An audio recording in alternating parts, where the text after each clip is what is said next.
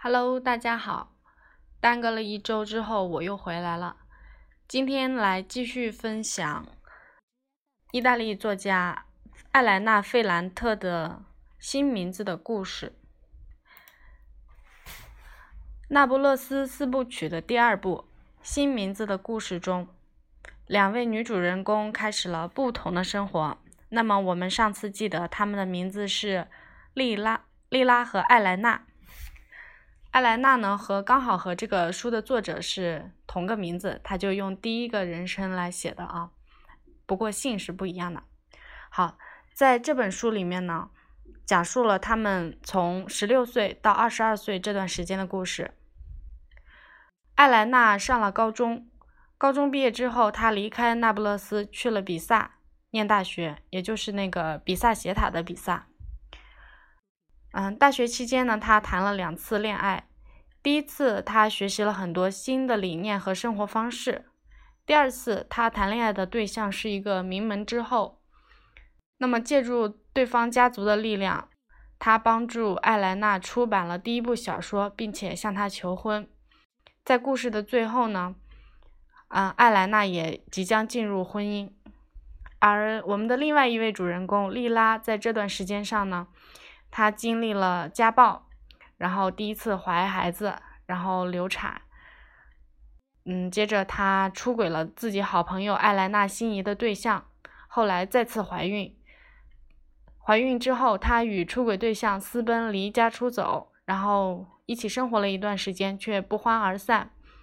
回到家之后呢，她生下孩子，并且开始专注于孩子的教育。后来她丈夫出轨。然后小三上位，最后莉拉在一位从小就喜欢她的发小的协助下，带着自己的孩子离开了丈夫的家，开始了新的但是艰苦的生活。那么接第一部《我的天才女友》这个故事结尾的盛大婚礼，莉拉她在婚礼上发现新婚的丈夫把自己和哥哥辛辛苦苦做的鞋子送给了她最讨厌的恶霸。这个恶霸呢，曾经是追求过她，然后被她拒绝了。嗯，她丈夫还和这个恶霸在生意上有了往来，所以她就感觉自己被丈夫背叛了。她度过了非常糟糕的蜜月，家暴从结婚的第一天就开始了。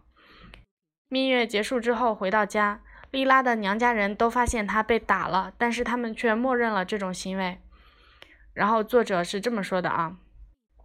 在成长的过程中，我们都认为其他人绝对不能碰我们，但是父母、未婚夫、未未婚夫和丈夫，只要他们想，随时都可以给我们一巴掌。这是出于爱，或是为了教育我们，不断的教育我们。嗯，在这里呢，他就把这种家暴的行为合理化了，就觉得好像说是是因为爱。然后莉拉她所遭受的家庭暴力。不仅仅来自丈夫，她小的时候也经常被老爸和她的哥哥揍。小学毕业以后呢，莉拉的家人就不让她继续上学了。她当时表示了抗议，然后她老爸呢就非常强烈的拒绝了她，直接把她从窗户扔了下去，还把扔出去以后还把她的胳膊给摔断了。嗯，这个故事就是新名字的故事呢。他嗯写的两位主人公都是出生在一九四四年的。然后他们的年纪就是和我们还是比较有，都比共和国的年纪要大了。所以的话，几十年前这样的事情，嗯，经常发生，可能还是挺普遍的。不过放到今天呢，是不敢想象的。虽然这样子啊，但是现在在世界各地的话，家暴的事件仍然是频频发生的。其中一个重要的原因就是家暴的施暴者和受害者双方。对家暴这件事情的态度，可能他们就是在某种程度上将它合理化了啊。新名字的故事中呢，这样的场景也很多，所以也引发了我的很多想法。可是呢，我对这个问题的了解比较浅，而且我觉得我我的观点可能很多人也不能接受，所以在这里就不深入探讨了。嗯，下面来聊聊与新名字和名字有关的。东西吧，名字对于人来说呢，就是身份的象征，是我们把自己的行为合理化的标志。简单的来说啊，比如说我们要做什么事情的话呢，就要打着相应的旗号去做，这就叫做名正言顺。嗯，对于大家来说的话，如果说平时要接受一个人或者是一件事，那从内心认同的话就很重要。而仪式呢，就是一个认同的过程，是非常关键的。这也是为什么在宗教中，特别是一些神秘的宗教或者是一些邪教，他们非常重视仪式的原因。通过隆重的仪式，可以把人催眠，然后从心理上认同一个观念。即使那个观念非常的荒谬，都会变得很容易接受。那么名字呢，在仪式中就是很很重要的一部分。比如说，它会被叫做洗礼呀，或者是之类的啊。嗯，然后这个呢，在影视作品中其实有所体现。比如说，宫崎骏他有一部作品叫做《千与千寻》，相信大家都看过。那么在这个故事里面。有一个男主角，他的，嗯，就是那个小白龙，他忘记了自己叫什么名字，所以他就无法回到自己的世界里。那么千寻他在刚刚到达这个奇异世界的时候，老巫婆做的第一件事情呢，就是给他起了一个新的名字，叫做千，所以这也是《千与千寻》这个。动画片的名字的由来，其实千和千寻是同一个人，只不过名字不同，而且他们做的事情也不同，所以就是有了这样的一个名字。嗯，在在最后呢，这个小白龙他在千寻的帮助下想起了自己的名字，然后他就重新获得了自由。嗯，这点也是非常的神奇。其实可以说他是找找到了自我吧。然后再比如说啊，嗯，作家往往都有笔名。其实这个笔名呢，就是作者对自己写作这件事情的一个认同。那么结合到我们今天讲的这本书呢，莉拉在结婚之后，她的名字就是变成了卡拉奇太太。然后她的名字变了，虽然说名字变了，但是她从根本上没有认同自己这个身份。然后所以她就做了很多在别人眼里看来非常出格的事情。她的很多行为呢都不符合别人对她的期待，这些人就包括她的丈夫啊、丈夫的家人啊、自己的娘家人呀，还有自己的朋友，这样子。然后这里可以结合一下我们自己的生活啊，像身边的朋友和自己呢，其实都是有的已经进入婚姻了，也的也有的是要进入婚姻这样子的状态吧，嗯，但是。能不能进入这个角色呢？就因人而异。嗯，在结婚之后这个阶段，其实女人是一一种无家可归的状态。嗯，就拿丽拉来说啊，她嫁到丈夫家以后，就变成了卡拉奇太太。可是她并不是这个家族的原原有成员，然后她就需要去适应她的新的身份。然后她回到自己家里呢。嗯，父母都觉得她已经嫁出去了，所以就不再是自己家了。嗯，这就是女儿嘛，是嫁出去的女儿泼出去的水。以前是有这种说法啊，但是女人在结婚之后这种无家可归的状态，其实我觉得是一直存在的。所以说，如果是自己能有一个独立的家，然后特别独立的一种状态的话。嗯，对于女人来说，会是非常好的。嗯，在很多国家呢，女人结婚以后都要改随夫姓，中国古代也是差不多的。女人在结婚以后，名字就变成了诸如张王氏之类的代号，这就是在提醒女人，结婚后要跟从前不一样了。然后婚礼呢，在人生中可以算是一个非常盛大的仪式，这个仪式就是告诉所有的人。嗯，这两个人的身份与从前都不同了。嗯，然后现在我我来泼一个冷水，就是说在现实生活中，我们的实际情况就是随着我们人类的生产力的发展吧，社会形态就不断的变化。以前就是长期都是以家庭为单位，嗯，因为这样呢，从生活的成本来说，就是更加经济实惠。但是现在这样的基础。就是现实的基础已经垮塌了。现在是即使一个人也能够生活的很好，而且在很多方面的话呢，比组成家庭生活的更好，可以说是进入了单身的黄金年代吧。特别是养老的社会基础和相关产业变得很发达，那么人就可以更多的为了自己而活，不用去考虑什么家庭啊、后代呀、养老呀这样子的因素。这对于延续了很久的婚姻制度来说，就是一个很大的挑战。所以说，结婚或者没结婚的人都可以放眼世界。嗯，那么很多人就发现自己即使转变了角色，要履行的义务也与从前不同，人的选择更多了。然后我们现在来把自己的名字和代号分解一下。每个人都有很多的名字，比如说自己的大名儿、小名儿，然后还有昵称啊、代号啊，这是一类。嗯，是基础的，就是名字吧。然后还有工作上的名字，比如说岗位名称啊，张经理啊，王董啊，呃，小李呀，老赵啊，啊，什么某总啊之类这种，这一类的名称就是带有功能性的了。嗯，然后还有一类名称呢，就是比如某某的老婆、某某的老妈、某某的儿子这类角色呢，啊，就是。这这种名字就是关系到那种社会属性了啊，然后就功能性更加强。然后我们今天重点我想讲一讲的就是某某的老妈这个角色。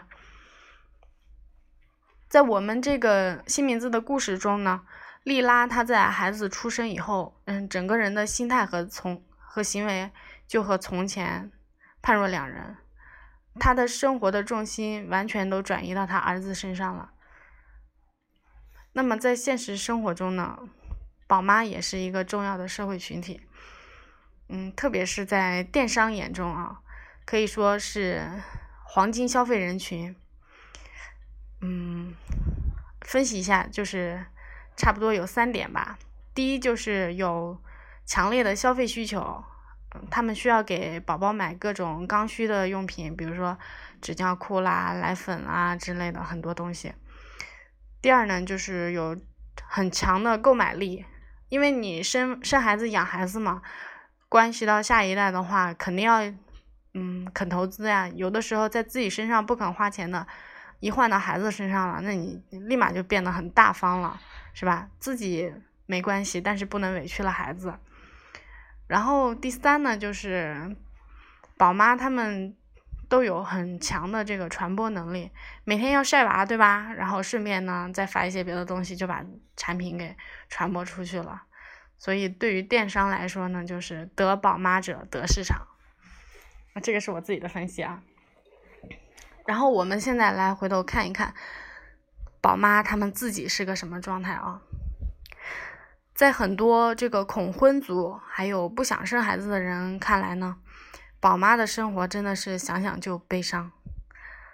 有了孩子呢，每天就要围着孩子吃喝拉撒，基本上都是没有了自己的生活，而且呢，还要在人前装坚强，就说我家的宝宝特别棒，然后有了宝宝以后，我的生活多么幸福这样子的。嗯，而且由于说的变数太多吧，所以自己都信以为真了。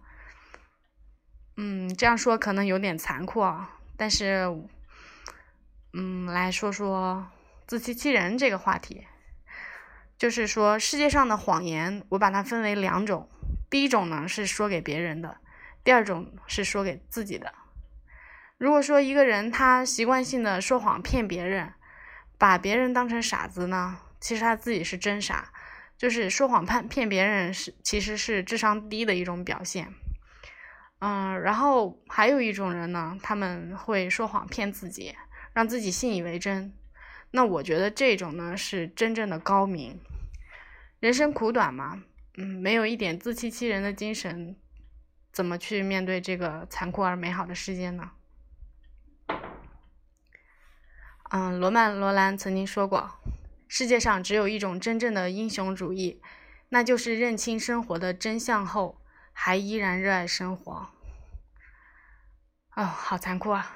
我觉得英雄主义的人大概都很会骗自己吧。但是只要能骗一辈子，那就是好样的。嗯，在新名字的故事中呢，艾莱娜她也是一个自我欺骗的好手。